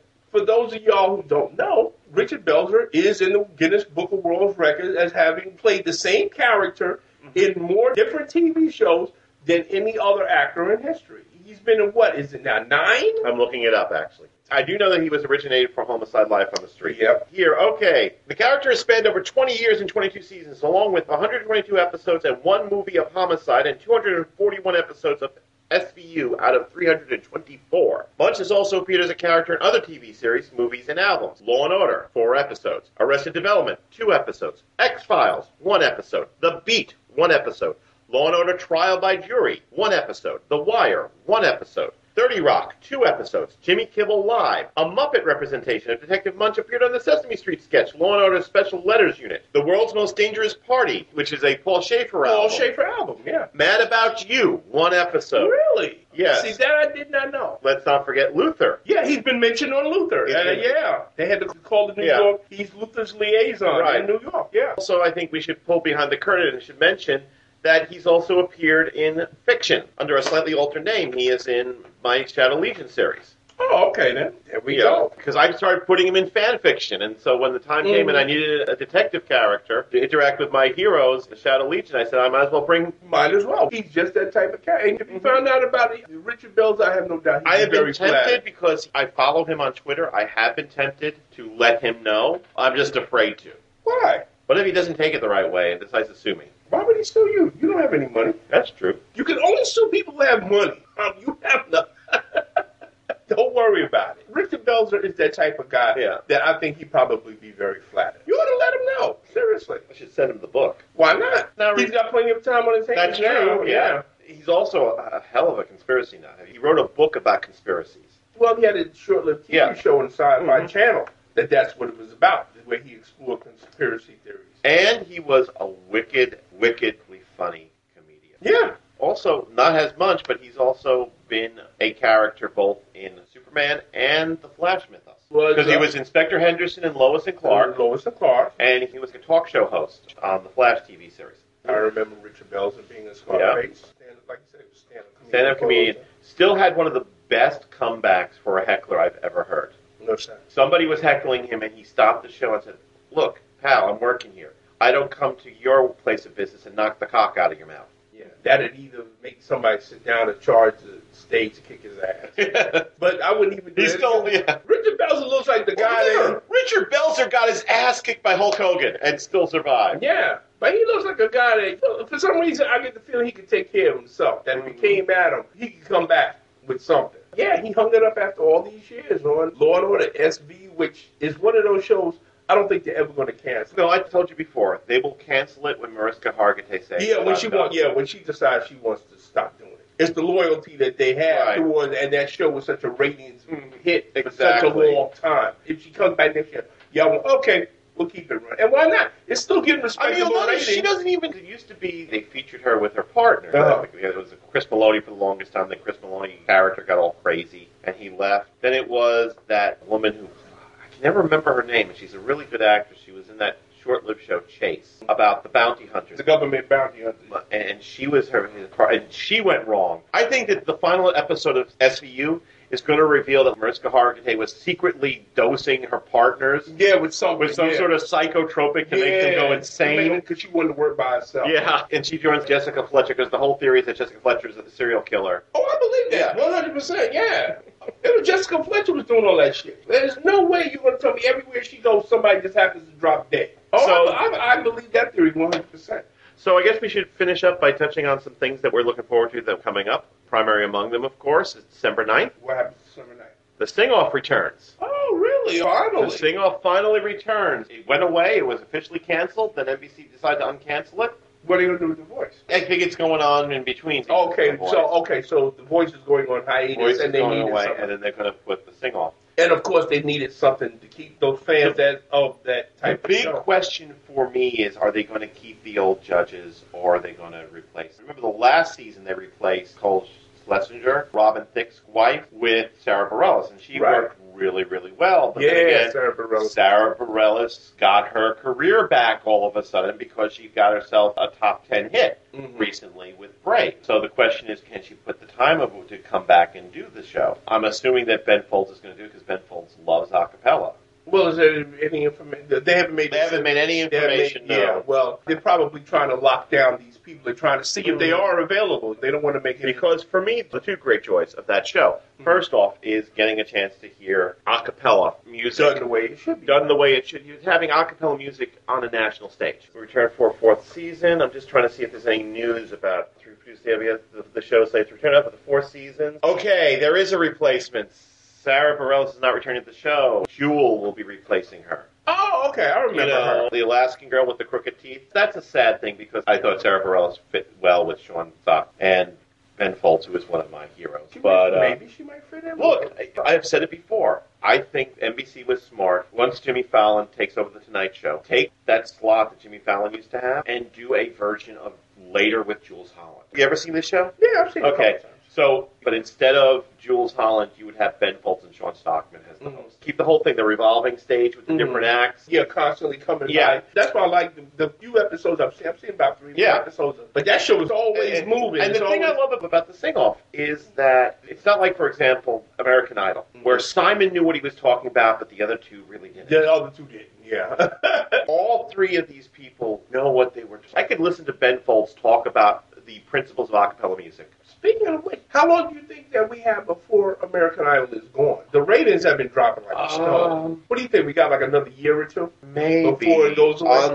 unless they could just drive a truckload of money up to Simon's house. I'm sure. Because even what's his name is quick now, hasn't he? Randy. Randy's, Randy's left. The season that's coming up this Mhm. January, they were trying to put together a season where the judges would be former winners. And no, uh, Siri, I'm not making this up. They were, I, they no, were I believe you. I they were in believe you. negotiations with Kelly Clarkson and I think it was Fantasia and uh, Ruben Stoddard. really okay. But nobody wanted to do it, especially not Yay. uh, Kelly Clarkson. That's right. No. Kelly and American Idol do not follow the same yeah, rules yeah, anymore. yeah, Why should she? See, Yeah. that's why I was laughing because you, why should they come back? Because that's a step back for them. They've already Mm-hmm. got what they want. They've already got careers. And- they don't need Let, American let's Idol. be 100% honest here. There have been how many? 10, 12 seasons of American Idol. right. Of those winners, only two have made a successful go of it. The losers have made losers more. made Have, made, better. have got better careers Has than the made, winners. yeah, I would argue that Kelly Clarkson has the best career of all. Jennifer Hudson. Okay, Oscar trumps Grammy. Sorry. It's like rock paper scissors. Yeah, right. Yeah. Grammy tr- trumps Emmy. Oscar trumps everything, but it's a moot point Yeah, because the I point get. is- but the yeah, point I'm trying to I make get where you're going. is the only two really successful winners were Kelly Clarkson Mhm. and Carrie Underwood, and Mm-hmm. both of these people did so by breaking away from the American Idol machine. Kelly did her two albums under Simon Cowell's tutelage and then left. That just broke. Yeah. Did that really dark album called My December and Mhm. then became the person that she is. Carrie Underwood ran for the hills. like Literally her, like, her, like her ass was on Yeah. fire. literally and figuratively, and just hid amongst the new country folks. yeah. Their success is, I think, and I've said this before because people always get in my face when I defend Kelly Clarkson as a decent artist, and they, they will say, oh, well, she's a winner of a karaoke contest. And no, the ones that have stuck around, Carrie Underwood would have found her way to a career. Kelly Clarkson would have found her way to a career. Yeah, yeah. Jennifer Hudson would have found, Found her a way to a career. Uh-huh. Uh huh. Chris Daughtry would have found her way to a career. Mhm. It just so happens that Hughes, I think, the four most successful American Idol people. That creepy kid that was Clay Aiken. Clay Aiken. Thank you. Yeah, That was one of the creepiest lead singles I think ever. that kid. Invisible. Yeah, everybody thought he was going to blow up, and he was going to be. And he Ruben kinda- Studdard. Yeah, Ruben Ruben Studdard, Studdard. yeah. fizzled out. Taylor, what's his face? Soul Patrol guy. Yeah, I forgot the other one, the fifth one, the one that you would think I would never forget because you know how much I adore her, what? Catherine McPhee. Oh, You would think of all people, I would not be the one to forget Catherine McPhee. we don't even associate her with. American. That's exactly. You Yeah. Mm. know, we don't even associate them with American Idol anymore. It used to be when they started, oh, American Idol contestant. They don't even put that in front of their names anymore Yeah. because they're that big now. Kelly Right. Clarkson and Catherine McPhee. And, the only thing you know, that I, I feel sad about lately about Kelly Clarkson, she's got a very pretty voice. And if you listen to those earlier albums, it's an equal mix of these more contemporary pop stuff and these more nuanced. One of my favorite songs of hers is from one of her earliest albums, Beautiful Disaster, where it takes advantage of the fact that she's got this beautiful, very emotional voice. kind of a jazzy, Yeah. bluesy kind of voice. Exactly. Almost, when you Fast forward to her most recent album, the one from which Stronger came Mm-hmm. from, and People Like Us. All of those songs are her screaming to the rafters. That kind of saddens me. You better than anybody else knows, Mhm. knows the state of the music industry. Well, look at look at how the music Yeah. industry is struggling. You're looking for well, what's going to be the Right. next big thing to come along to save us. As far as I'm concerned, you have these music award shows like the Yeah. Grammys. It's not about talent anymore. They're rewarding the people who are selling Right. the most albums. who Right. Move the million album. Here, you can Right. have all the awards. To me, a person who grew up during the 60s and Yeah. 70s with Motown, and I saw rap come up and Right. funk era, and the state of music today to me now is very depressing. this is something I said to my friend Ralphie Mm-hmm. the other day. I said there's a website that lists all the Billboard Top 100. You go back to a random week in the 70s or the 60s or even the 80s, and what's fascinating is that the top 40 is composed of you'll see a country song next to a folk song, next to a funk song, next Mhm, to yeah. a disco song, next to a heavy metal song Mm-hmm. there's a great deal of diversity. Whereas nowadays it's dance pop with dance pop with dance pop with dance pop with novelty song with rap song with dance pop. Now that diversity is gone. It's why I think people like Adele break out so hard Oh yeah, when because or this young girl Lord. So the only thing that worries me is that you listen to her first single, called Royals, and you can see that they're already grooming her to become just like everybody else. and you know what really depresses Mm-hmm. me, which is why I like talking to young people so Mhm. much because I can get a pulse of what they think about what's going Right. on. And a lot of the younger people that I talk to that's in my family, they don't like Adele. And I said, Well, what's wrong with Adele? What's the matter with her? Yeah. Why don't you like her? Well, she doesn't do anything. She just stands there and Well, Oh, it's sings. about- And I said, Well, that's what she's supposed to do. She could dance. They have such a skewed idea Yeah. of what an artist is supposed to do because they've been presented with Beyonce and all these other ones who, who do the acrobatics. Because we're Of one deep thing. in the era of the pop diva. which started in 1995 when Britney Spears released Oops, I Did It Again. Oh, okay. For right now, no matter how hard Britney Spears tries to come back, nobody cares. And Nobody I'll tell cares, you yeah. why. Because she injured herself very badly Mm-hmm. a couple of years ago, she can no longer do the acrobatics. Got a new single out called Work It. Most of the time, all she can do is kind of stand there and let other people dance around her Right. she's not had that level of success. The biggest success she's had in the last four years has been as a guest vocalist on a Will I Am song, which is dreadful. Christina Aguilera, who's now more interested in going back and exploring Broadway music, she did that whole album of 40s Tin Pan Alley style song. Nobody cares about that because Yeah, it's, no. not, it's about the beat. It's not about the beat. When they told me that, I said, well, you may not realize it, but years and years ago, that's what artists did. They came out, Yeah. they stood there, and they sang because they didn't have to do all of that. Their voice did the work for them. Yeah, but I got to see somebody that's moving around and doing something. Well, how about us singing? Eh, it's all right. It's kind of sad It, it, seeing it is. It's sad. For example, another one I was discussing with my dear, dear friend Vinny. Hey, Vinny. Paul McCartney released a new album, which is Yeah. all new. We were listening to it in the car on the way to his karaoke gig. And I was talking about Maroon 5. Maroon 5's been around now for a little bit over 10 years. Go back to those 10 years and listen to their first album, which is called Songs About Jane. You hear a blues rock band. And their first two singles were rock numbers.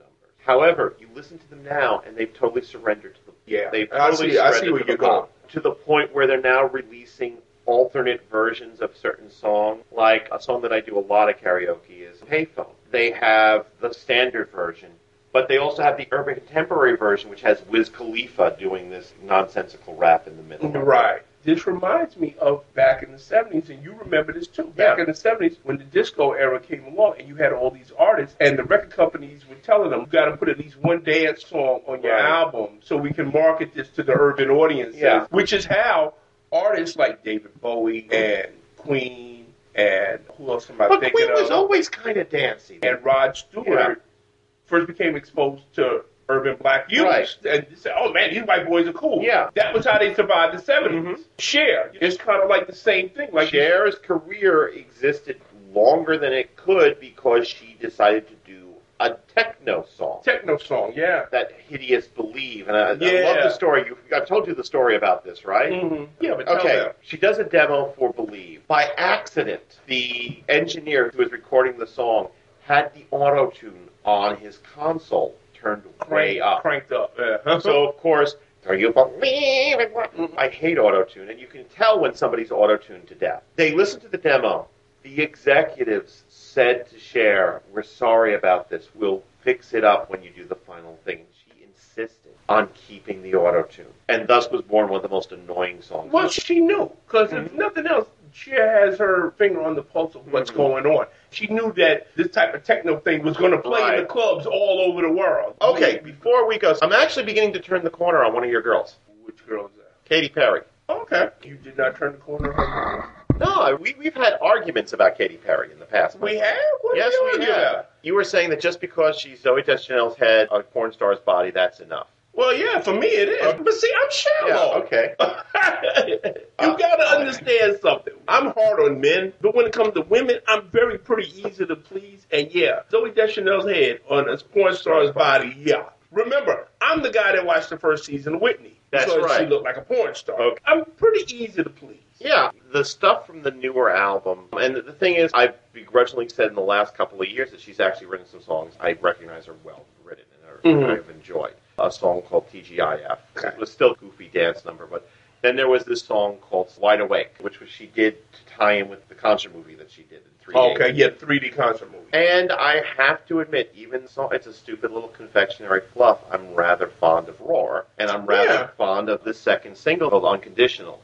Roar is kind of that Yeah. raisin pop ballad. Yeah, no, that it- she it's throws an at- empowerment ballad. Yeah, empower right. It's an yeah. empowerment ballad, but compare Roar, and I know that uh, somebody was trying to start a beef between her and Sarah Bareilles because there's some similarities between that and Brave, Mhm. the Sarah Bareilles song. But Sarah Bareilles diffused that. I said, I don't see the problem. I don't see the problem. Giving support to, to Miss Perry. Yeah. Because she started out as a Christian singer songwriter. Yeah, she did. And I think that she's getting to this age now that she's beginning to go back to her natural instincts. And I think Yeah.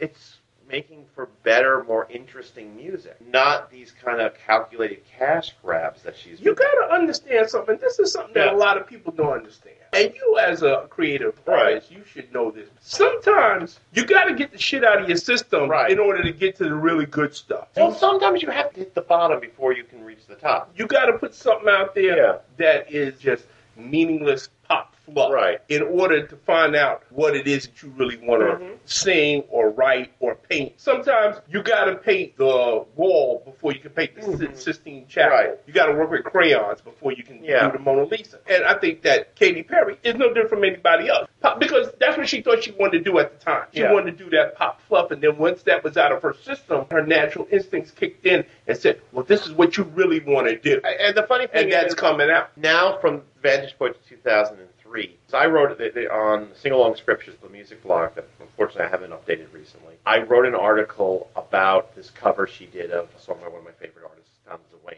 called Hackensack, which I thought was very calculated at the time. I thought it was a way that she was trying to prove that she was deeper by choosing this big cut from this very obscure band. And now, hearing this more recent material, I'm beginning to understand that she was probably listening to Fountains of Wayne Mm-hmm. and all these other kind of power pop bands while she was writing this dreck like California Girls Right. and Fireworks. What's wrong with Mm-hmm. California girls? What? I like California. You're Katy Girls. Perry. You're listening to Empire State of Mind by Jay Z and Alicia. Yeah, I don't like Empire State of Mind. Okay, that's fair. I, I respect that. That's a boring song. She listens to this song, which is Jay Z's impassioned love letter to his home city.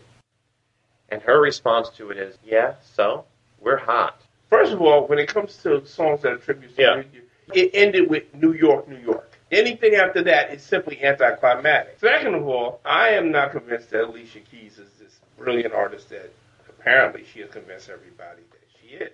It's interesting sounding music, and Right. that's about the extent of it. Well, you know that when it comes to female singer songwriters, my tendency is towards Tori Amos and Fiona Apple. That style, Kate Bush. I mean, I like Alicia Keys because I appreciate her voice. Yeah, I, I like think her voice is amazing. I like her. I don't think that she's this. br- Remember when the first album that she made Mhm. came out and what she did? She won eight Grammy awards. Come on, let's be for real. She's good, but she's not that good.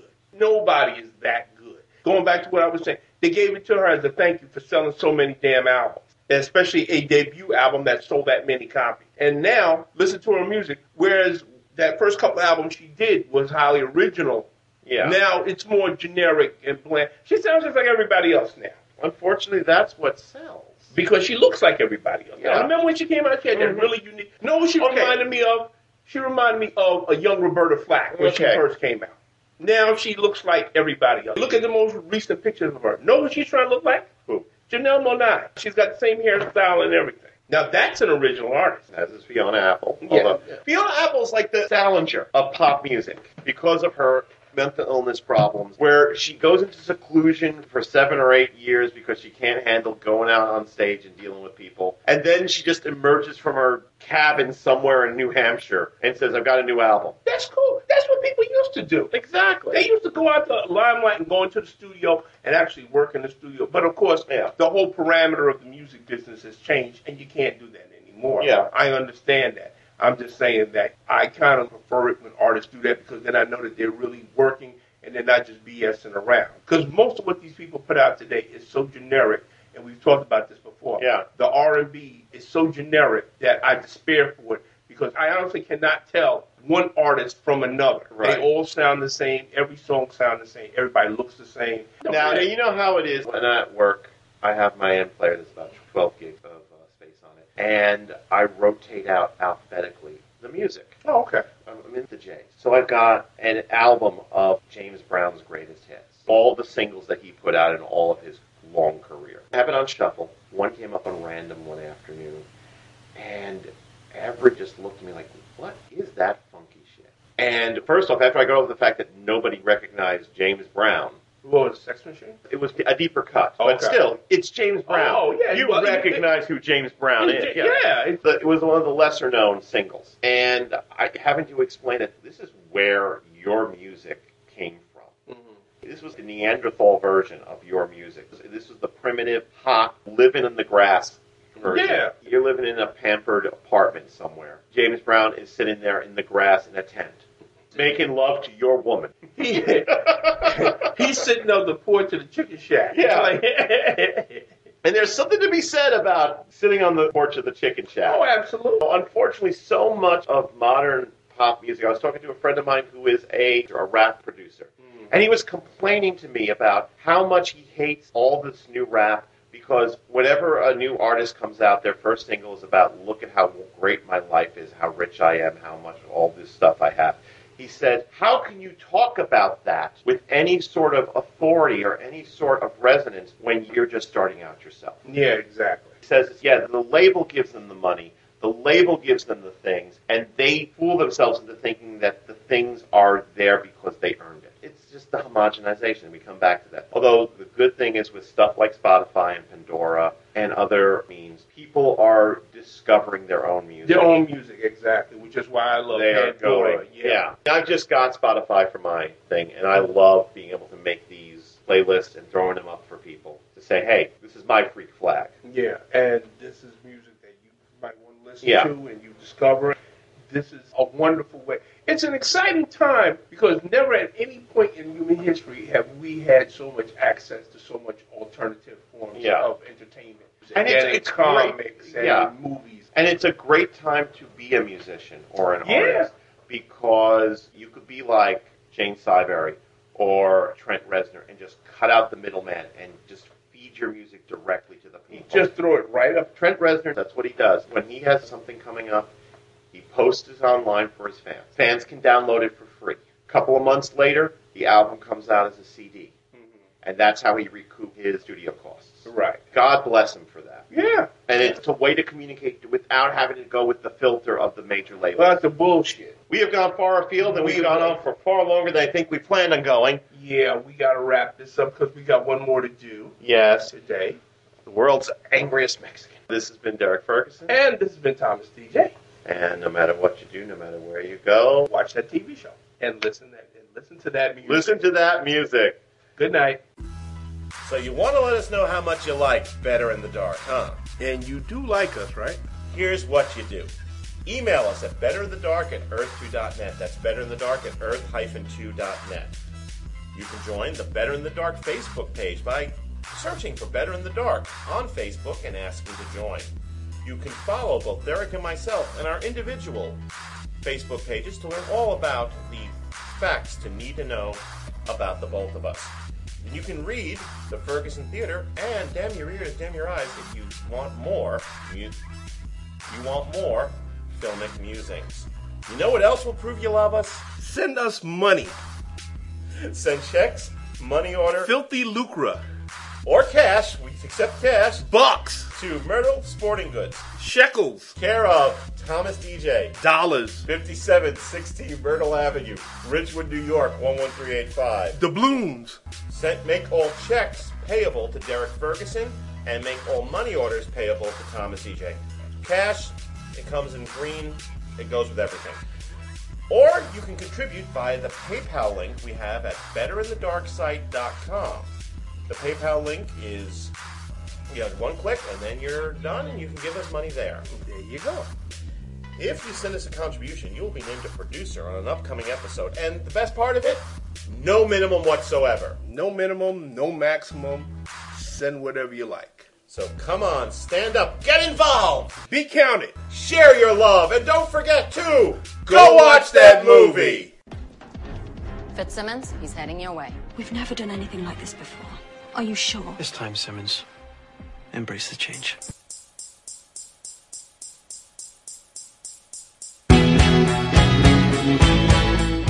You've been listening to Better in the Dark featuring Thomas E. and Derek Ferguson. Special thanks go out to Destin James of Drop D, Mark and Ian of Dude and the Monkey, Michael Bailey of Views from the Long Box, Eric Froman, of course, are the lovely members of the Better in the Dark Facebook page.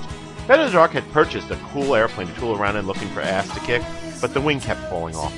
Send all comments, praise, hate mail, love letters, and pipe bombs to Better in the Dark at earth2.net. That's Better in the Dark at earth-2.net. Please vote for us on Podcast Alley, and why not leave a review of us on iTunes? Hey, maybe you can even visit the Better in the Dark Central site at www.betterinthedarksite.com. And don't forget to follow us on Twitter at, at BITD Show. and check out all the amazing music available at www.b-com. Better in the Dark is a Conspiracy Productions presentation in association with the EarthQ.net community of podcasts. All material copyright Thomas and Jane Derek Ferguson. Until next time, remember you can fill a sitcom with two great young actors, two master comedians, and a hot Asian chick, and you'll still get crap.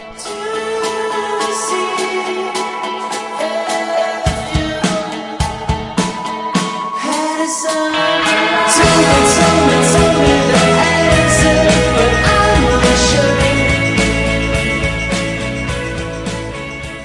are saying that you're sexist. Yeah, but they're all women, so who cares?